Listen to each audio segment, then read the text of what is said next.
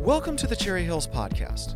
We're in a series called One, in which we are rediscovering the heart of God and learning that joining Jesus' mission means sharing his heart for the one. Thanks for joining us.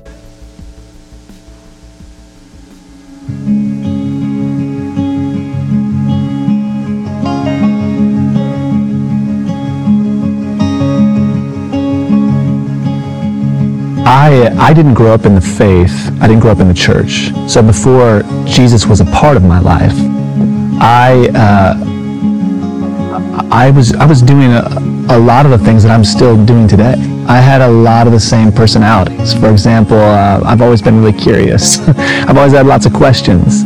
Uh, I've always had a drive and a hunger, um, strong opinions. I'd say before Jesus, which I, I, I'm I met Jesus and came to faith in college. So before that, I was I was running after things like wanting to have a good time and what's the direction for my life and uh, you know asking lots of questions. And a lot of that stuff remains to this day. Uh, but the thing that changed it for me is that uh, I had something to give myself to, which was uh, the self-sacrificial love of Jesus. Uh, and before I was giving myself to all these different things, and there wasn't one orienting, overarching thing that, that brought those all together.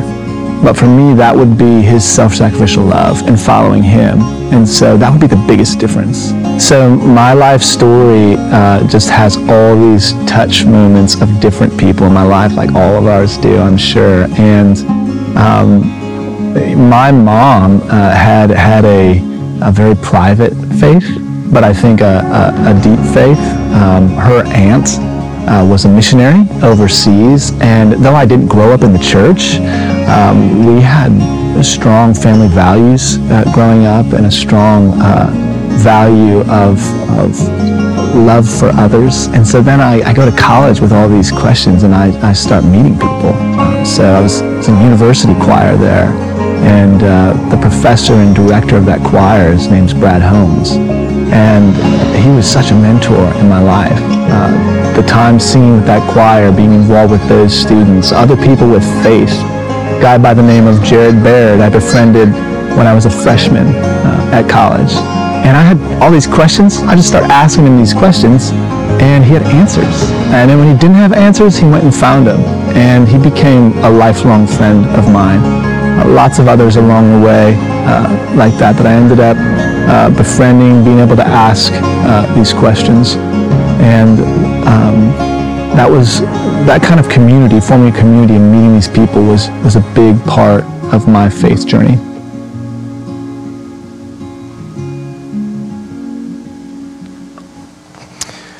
I've been so thankful for these videos the past six weeks, and it just reminds me every week that at one point we were all ones. We were all still on the way. And I just want to say to you this morning if you're here and you're not yet a follower of Jesus, I'm so thankful that you are here to hear the good news of Jesus. But you are not alone. We have all been there, and we have all been ones at one point. And we are praying for you that you will put your trust in Jesus. But you heard just a few minutes ago that our vision here is to see people of every generation give themselves fully to Jesus and his mission. And we're in the final week of a series called One. And if you're following in your notes, we're learning that joining Jesus' mission means sharing his heart for the one. It means sharing his heart for the one, for those who do not know him yet, for those who are still on the way, for those who still have questions. And we spent the past five weeks looking at the Gospel of Luke, chapter 15, and three parables that Jesus told that reveal God's heart for the one. And what we've learned is that God's heart longs for a relationship with everyone that he has created. Through these stories in Luke 15, we have learned that God's heart is inviting. It is generous. It is extravagant. He rejoices and celebrates when one of his children comes home. As the Jesus Storybook Bible says, one of my favorite translations, it says this God loves you with a never stopping, never giving up, unbreaking, always, and forever love. That is the heart of the Father. And the reason we spent the first five weeks studying the heart of God rather than jumping into techniques, into how to reach people or have conversations with people with the good news of Jesus is if you're following in your notes, until we share the heart of God, we won't be motivated to join Jesus' mission. If we don't have God's heart for the one, we will not love people the way Jesus loved people. It's been my experience that anything done out of guilt or compulsion will not last. It just won't last. But if we're motivated by the great love of God that has been shown to us through Jesus, that sticks. That, that sticks. So we know the heart of God. But we still may have these lingering questions, right? Yes, but how? We know the heart of God. How do we share the heart of God? So today I want to invite you to open your Bibles or take out your tablets, open your phones to the Gospel of John, chapter 20. It's the fourth book in the New Testament. Matthew, Mark, Luke, John. We're going to be in John chapter 20 today. John chapter 20. And what we're going to, to learn is that to share the heart of God, it has to start here. It has to start here. If you're following in your notes, we must see ourselves as sent people. We are sent people. But I think what happens, right, is sometimes we think being sent is reserved for missionaries like the Ashworths that we prayed for, who sell all their possessions and they move up to a foreign country. And sometimes that is true. God does ask some people to do that. But all of us, all of us are sent. All God's people are commanded to go. There's no special class of sent ones. How do you know if you've been sent? Once you have called on the name of the Lord, called on the name of Jesus, you are forgiven of your sin and saved. Like we sang about today, you have in turn been sent. If you're a follower of Jesus here this morning, congratulations, you've been sent. You've been sent. And the reason we're sent, if you're following in your notes, is because our God is a sending God. Our God's ascending God. I want to spend a few minutes here because this is so important for us to understand. When we think of the attributes of God, we most often think of characteristics like we sang about today holy, holy, holy. Wisdom, justice, love, righteousness. But rarely do we think of God as a sending God.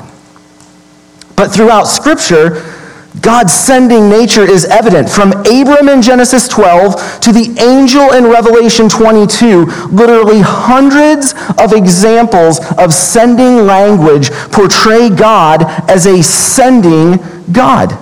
The Hebrew word to send, shalak, is found nearly 800 times in the Old Testament. And in 200 of those times, God is the subject of the verb. He is the one sending someone. And go through the Old Testament. You can find this Abraham, Moses, David, Isaiah, Jeremiah, Jonah. The list goes on. They've all been sent. And in the New Testament, sending language is not only found in the four Gospels, it's found in the book of Acts and each of the letters.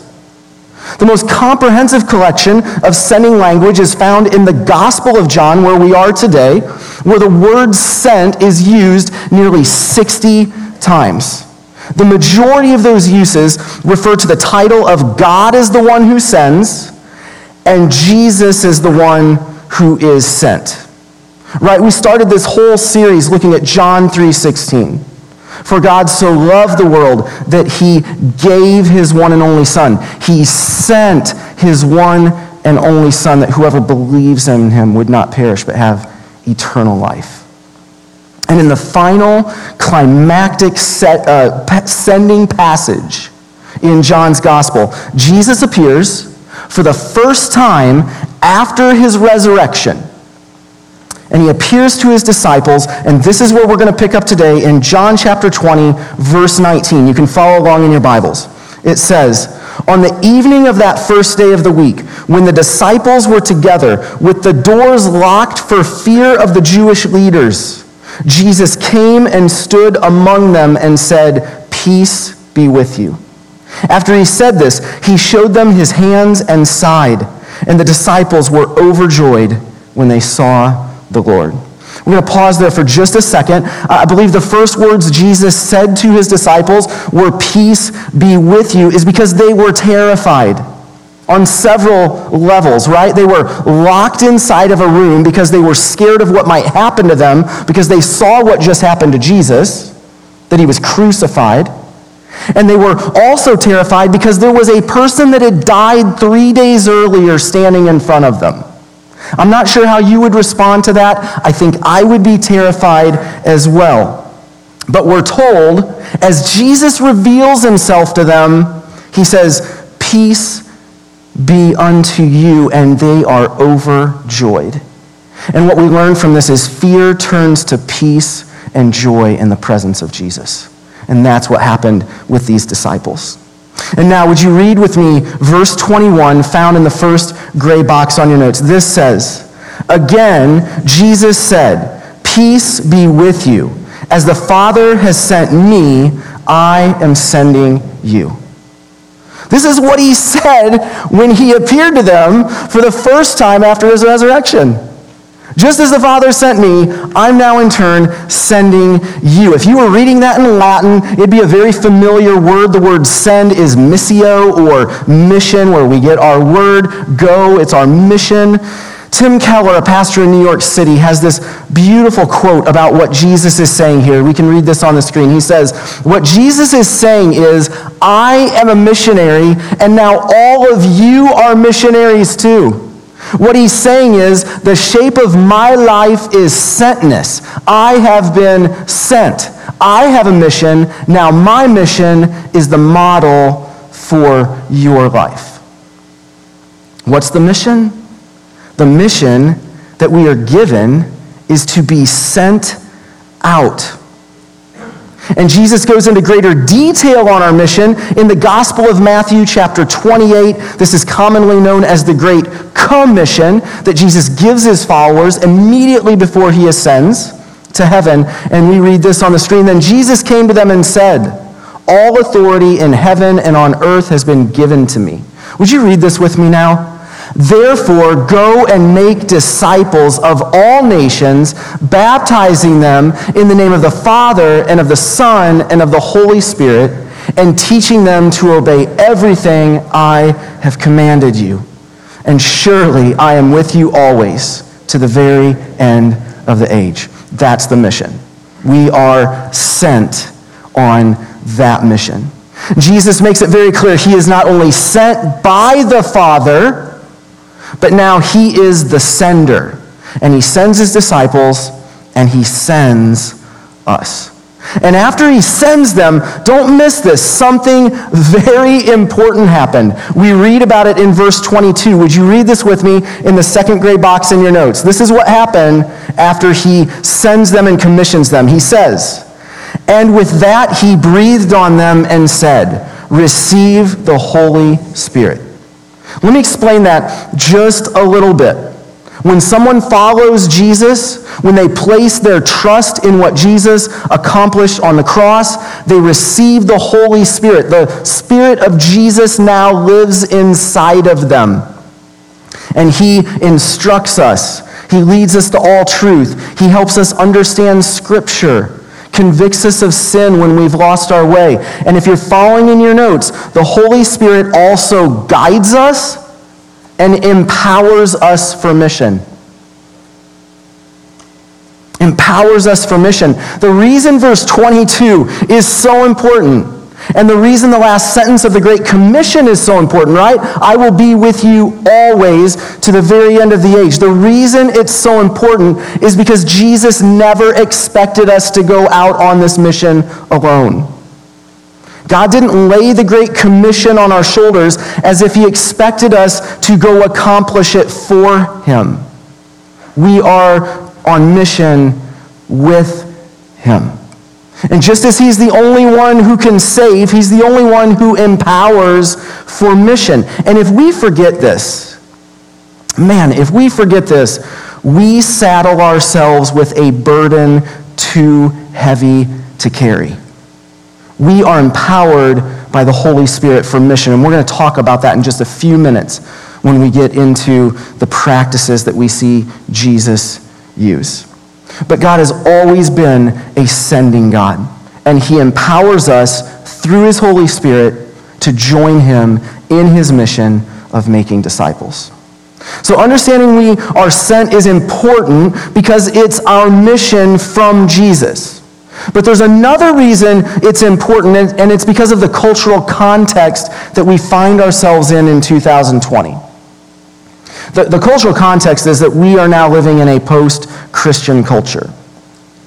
And what I mean by that is we no longer live in a culture where there's an agreed upon set of values and morality.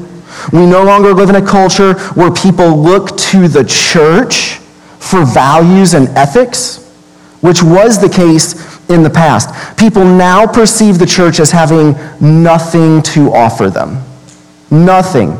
And in fact, when people who are not followers of Jesus think of the church, many are suspicious at best and think the church is evil at worst. And what this means is we can no longer open our doors on a Sunday morning and expect people to join us. For the most part, that just isn't happening. People will simply not make their way into our churches no matter how attractive we make them. That might sound like really bad news. But let me reframe that as really good news. First, none of this surprises God. None of it. He knows this.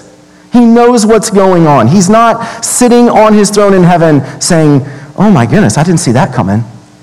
This doesn't surprise him.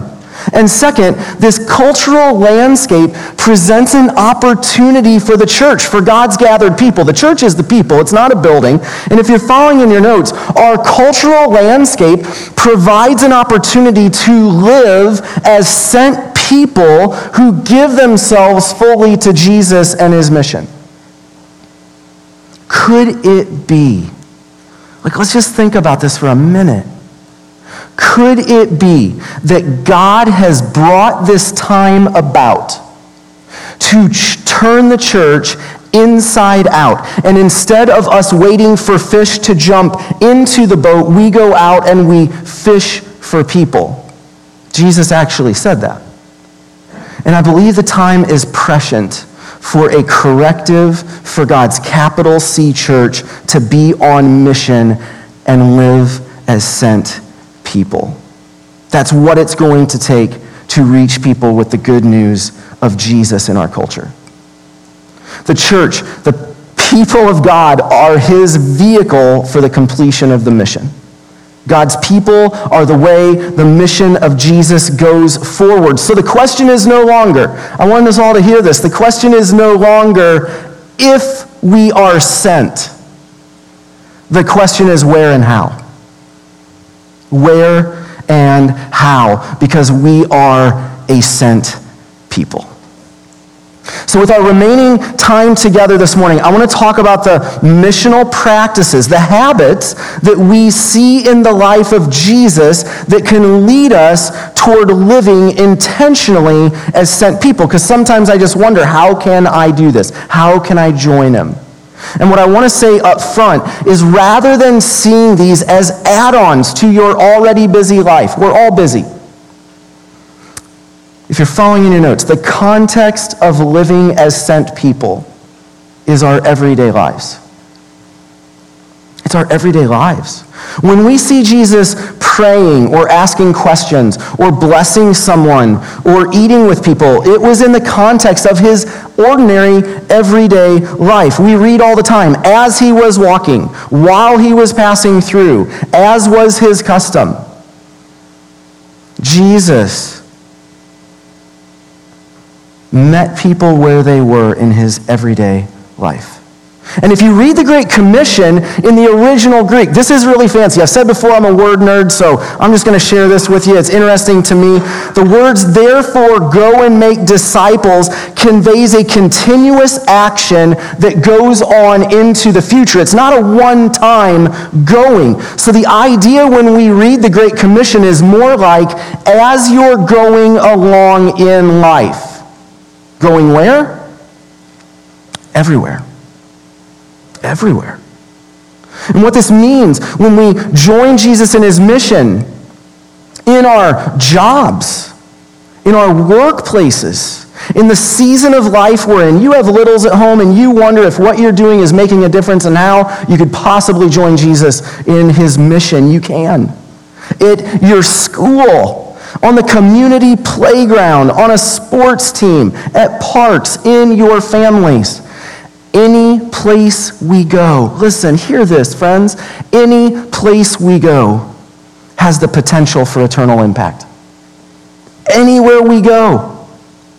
So as we go, let's look at four practices of Jesus that allowed him to live intentionally sent. The first habit, if you're following your notes, is pray. Pray for our ones and for opportunities to join God where He's already working. Pray. And we're going to spend the most time of any of these practices on this because I believe it's the most important. Prayer is the most important piece of rediscovering God's heart for the one. And as I've thought about this, I'm convinced the root of us not reaching our ones, our friends and our families that we care so much about, that are still on the way, that are asking questions, is due to a lack of prayer. I can name my friends and family who are still on the way, and then it just slips my mind to pray for them.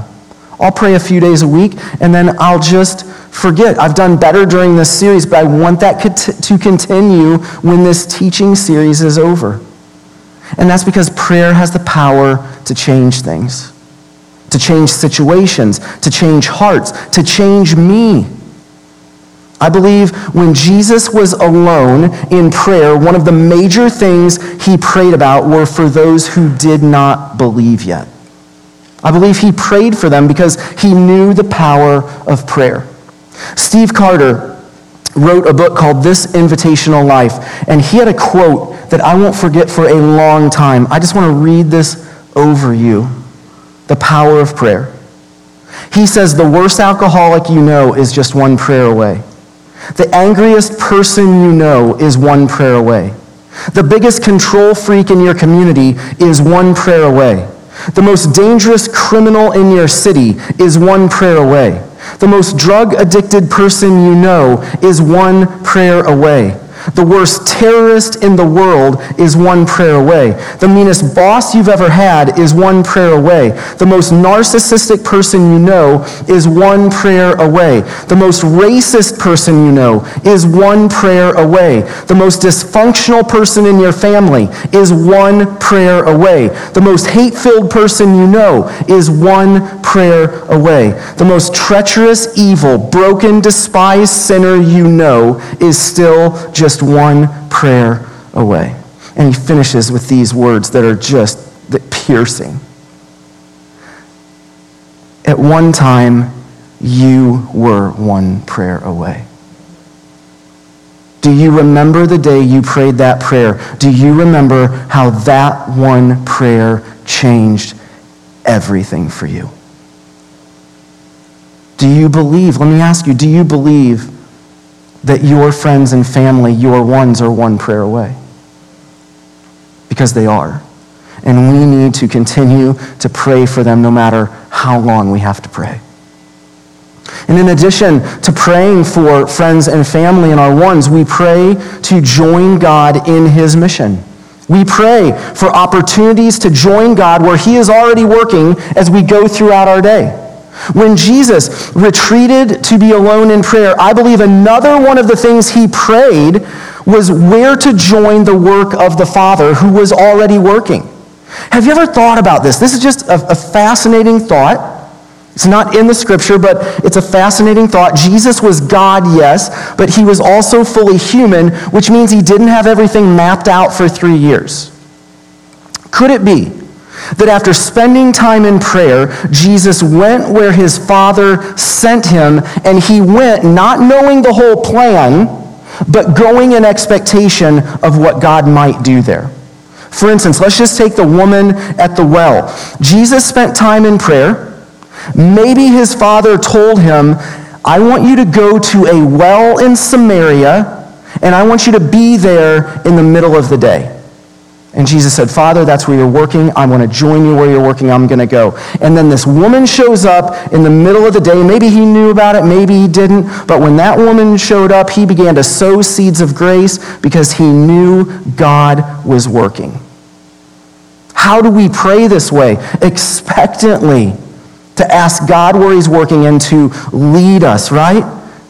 Jesus says this in the Gospel of John, chapter 5, verses 19 and 20. It, says, Jesus responded to the Jewish leaders I assure you that the Son can't do anything by himself except what he sees the Father doing. Whatever the Father does, the Son does likewise. The Father loves the Son and shows him everything that he does. He will show him greater works than these, so that you will marvel. Gosh, if even the Son couldn't do anything by himself, how could we ever possibly join Jesus in his mission without praying and discovering the heart of God and where he's working? We're all responsible to be on mission. We're all sent, right? But the Spirit shows us where and how. He empowers us. He reveals that to us. And so as we go throughout our day, we pray and then we pay attention to who God might be putting on our path. And living this way changes how we live, how we think. We expect God to work. And we anticipate how he might already be working and how we might be able to join him wherever we go. But it all starts with prayer. Prayer is the first practice. The second practice that we see in the life of Jesus, if you're following in your notes, is to ask questions. Ask questions. We talked about these last fall, but we want to bring them back because they're so important. We hope they become part of our DNA here at Cherry Hills. Contrary to some assumptions, Jesus is not the ultimate answer man, but he's more like the great questioner. In the Gospels, Jesus asks so many more questions than he answered. To be precise, he asks 307 questions. He is asked himself 183 questions, of which he answers three. Jesus displayed incredible compassionate curiosity with people, and he asked those questions to connect with them so that at a certain point the answer had to make a decision. Who do you say that I am? Who touched me? What do you want me to do for you? Jesus asked a lot of open ended why and what questions, and then he listened to understand rather than listen to reply, which is what we do most of the time. We ask questions for answers, Jesus asked questions for awareness right? We ask questions for information and then to reply. Jesus asks questions to provoke transformation. And this is helpful to remember in our conversations because Jesus was in the provoking business, not the convincing business.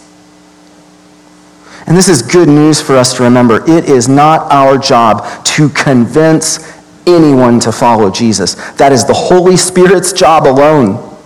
Our job, our mission is to be available and to live as sent people to join Jesus in his mission. So as we go throughout our everyday, ordinary lives, we live with sent people, beginning with prayer and by asking questions as a way to connect with people so that we might have the opportunity to go deeper into what really matters in life.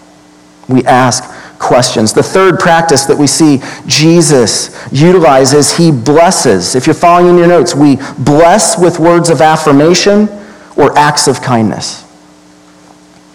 Like Jesus, we look for tangible ways to meet a need. Tangible ways to meet a need. And as we read the Gospels, we see Jesus do this all the time.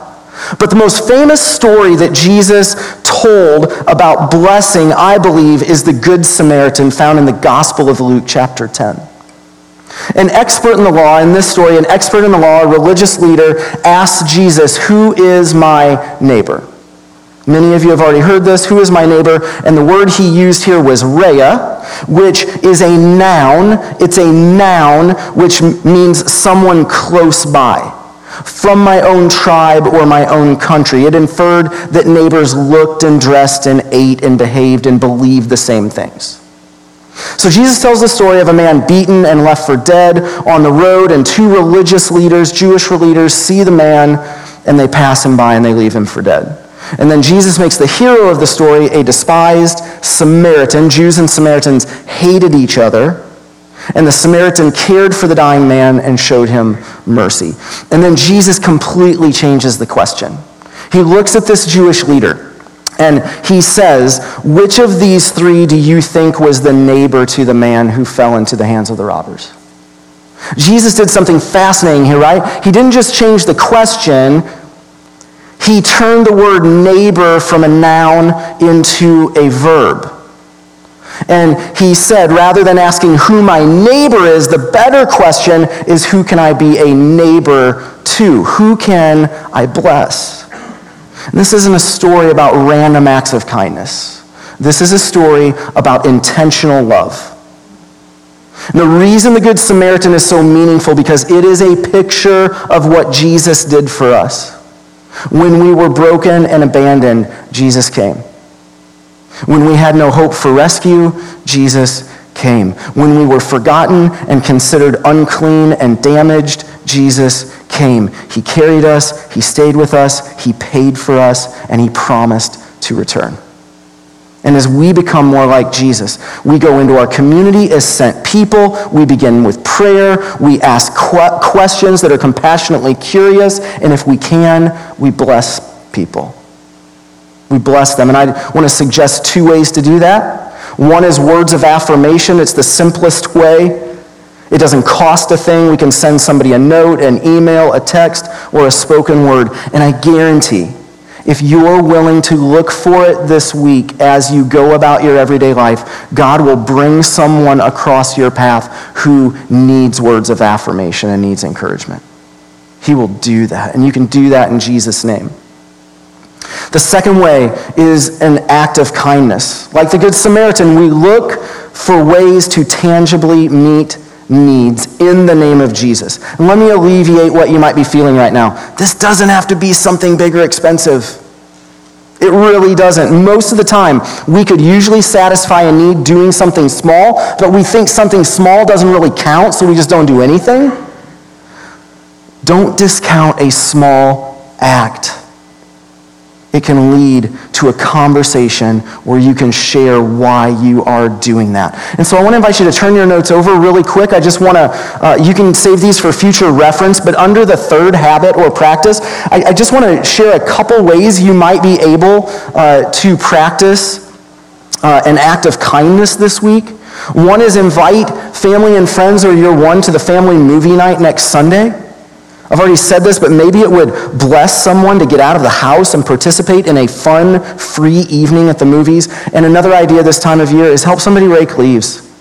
Go, go serve side by side with them, shoulder to shoulder, and get into some conversations and ask questions, and then pray that you might have an opportunity to share why you're doing that and the hope that you have in Jesus. These are just things we can do in our everyday lives that puts us on the path where God might be working. And the last one that I want to share with you uh, today, number four, if you turn your notes back over, it's share a meal. Share a meal. There are multiple stories of Jesus sharing a meal with people. I want to read just a couple of these for you. A wedding feast at Cana at Matthew's house with a whole bunch of other despised tax collectors. Simon the Pharisee, the house of Mary and Martha, the house of one of the chief Pharisees, the house of Simon the leper, the Last Supper, the house of too many met on the road to Emmaus, and in Jerusalem with his disciples after his resurrection. One of Jesus' main missional practices was sharing a meal with people. Like Jesus, we look for ways to share a meal with people who are still on the way. And what I've discovered is the table is a great equalizer in relationships. When we eat together, we discover we have more in common than we have different. We share stories and hopes and fears and disappointments. We open up to one another, and we may have the opportunity to share Jesus. On the back of your notes again, I put just a couple different ideas for you this week. You could invite uh, neighbors or friends over to sit around a fire pit this fall. Who doesn't love to come over and make s'mores and sit out back, sit around a fire? Arrange a coffee or lunch with someone. Maybe it's a coworker for you. Again, how does this fit into your, uh, your schedule? Or have, have lunch or dinner with another family. Invite some friends over. But there's different ways we can look to join Jesus in his mission. To reach our ones, we must live as sent people. And we need to practice different practices, and some of those are to pray, to ask questions, to bless people when we can, and share a meal. Simple habits, right? Simple, but can you imagine the impact they could have if people of every generation gave themselves fully to Jesus and his mission and intentionally practiced just some of these? I think it could change our relationships with our family and friends and our ones in our community. I really believe that. So, the question I want to leave us with this morning, if you're following on your notes, and then I want to ask you to leave your notes out for just one more minute. The question I want to leave us with is how will I join Jesus in his mission? This week, how will you do that? What action step? And let me, let me say this. I'm going to I'm going to offer a minute here to think about this and how you may join him. But I want to say this up front as well, just so we have the right posture as we walk into these this week. We don't practice these things to necessarily get a response right? We practice these because we are joining Jesus in his mission, and joining Jesus in his mission means having a heart for the one. I saw a quote this past week and it caused me to pause. I want to put it up on the screen for you. It just caught my attention. It said, Jesus died for you knowing you might never love him back. That is true love. Friends, Jesus went to the cross and did the will of the Father regardless of how we would respond. Jesus was faithful to God's mission, and our job is to be faithful to that mission as well and to join Jesus in that mission. It's the Holy Spirit's job to draw people and reveal Jesus to people. We just need to make ourselves available and live as sent people. So we're going to give you just a moment. You may want to take your note, turn your notes over and just review some of those practices, but I want you to get really specific in this next minute. What has the Lord said to you? What has stood out to you today? What might He want you to step into in the next seven days? What practice or practices is He inviting you to join Him in? Take just a moment reflect on that.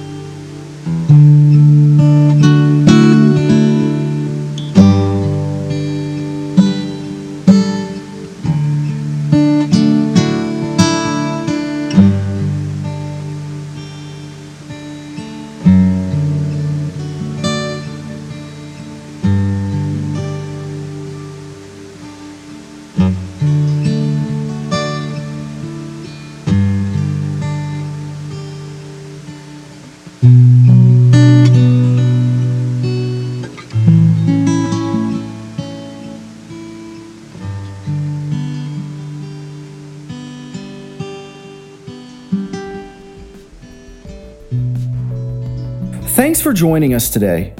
If you would like more information or to stay connected to Cherry Hills Church, please visit our website at cherryhillsfamily.org or follow us on Facebook.